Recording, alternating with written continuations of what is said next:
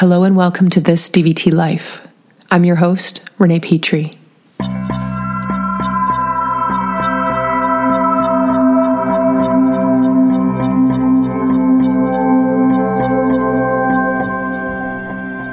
Hey there.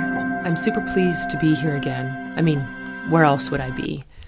Again, I've gotten such great feedback from everyone on their likes, their dislikes, and even their vision or dreams of what I what to hear next. I hope you'll consider sending me and your sending me your thoughts though. Remember, email at thisdvtlife at gmail.com. I read them. I'll answer. So talk to me. Send in your story, your story ideas, thoughts, questions. A community doesn't thrive without communication. I mean, it's part of the same word. Just saying. I got a great piece of advice from a dear friend this week. She said, I like those meanderings you're doing. I think having the interviews, you know, talking to people in the community and po- posting the conversations, I think those interviews might change the flow of what you've been creating. I mean, it would be different. She also said that this meditative space is killer which I took as a good thing.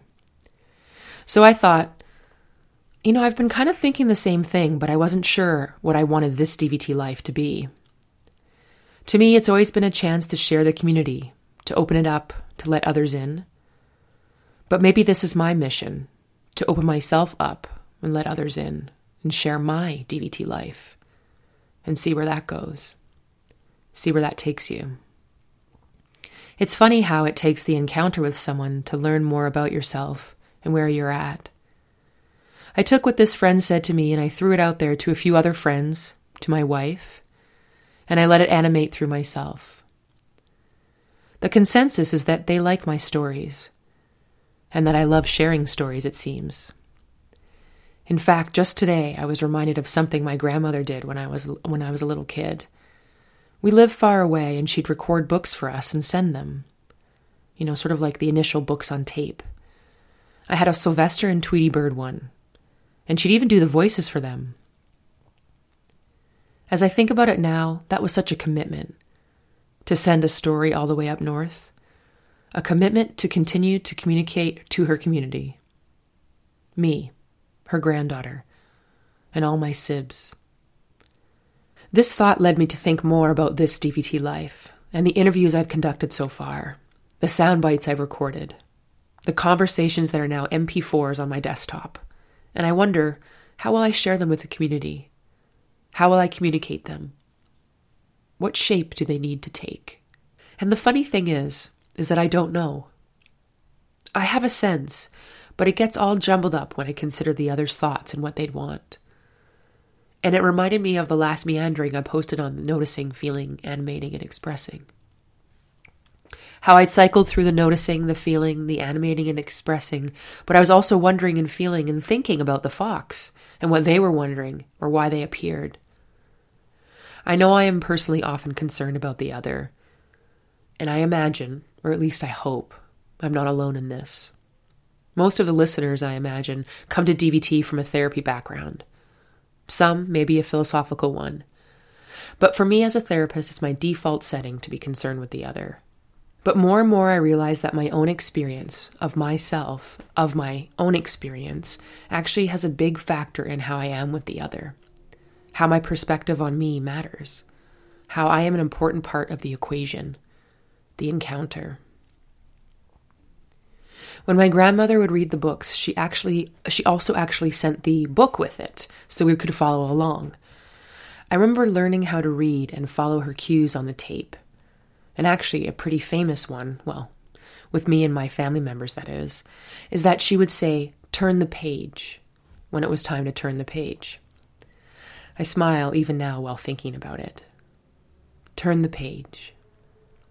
How helpful that was when I was first learning to read to know that all these words on the page are now done, so turn the page to begin to follow along on the next page. The structure and the scaffolding she used to help she used was so helpful for me.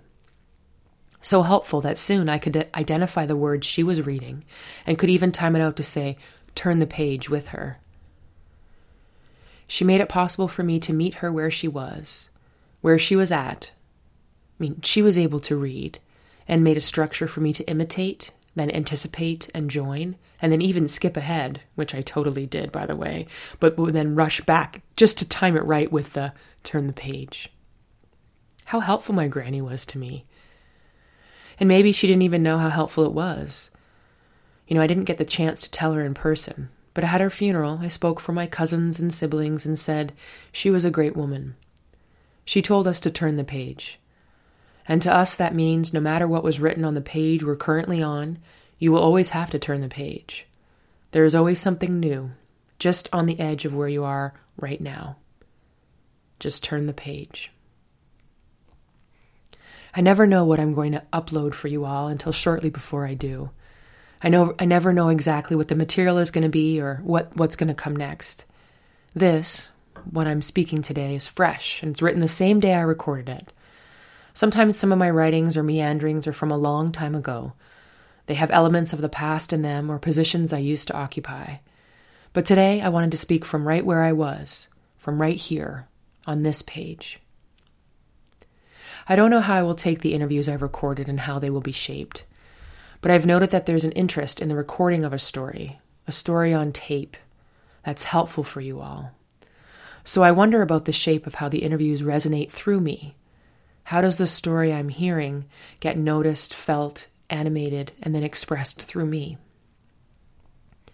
What this DVT life means to me is to put out in, the, in this world where I'm at, where I've been, what kinds of conversations I've had, and place them for a moment, just a moment, in your ears, through your car stereo, through your earphones while you're sitting on the quiet car of the train. And they stay there until it's time to turn the page. And my question to you is what happens then? So there you have it, another episode down, and hopefully the conversation's still going strong. Feel free to give me an email at thisdvtlife at gmail.com if you have any comments, questions, or any story ideas. Don't forget to subscribe at your iTunes store. Thanks again for listening. Take care and play on.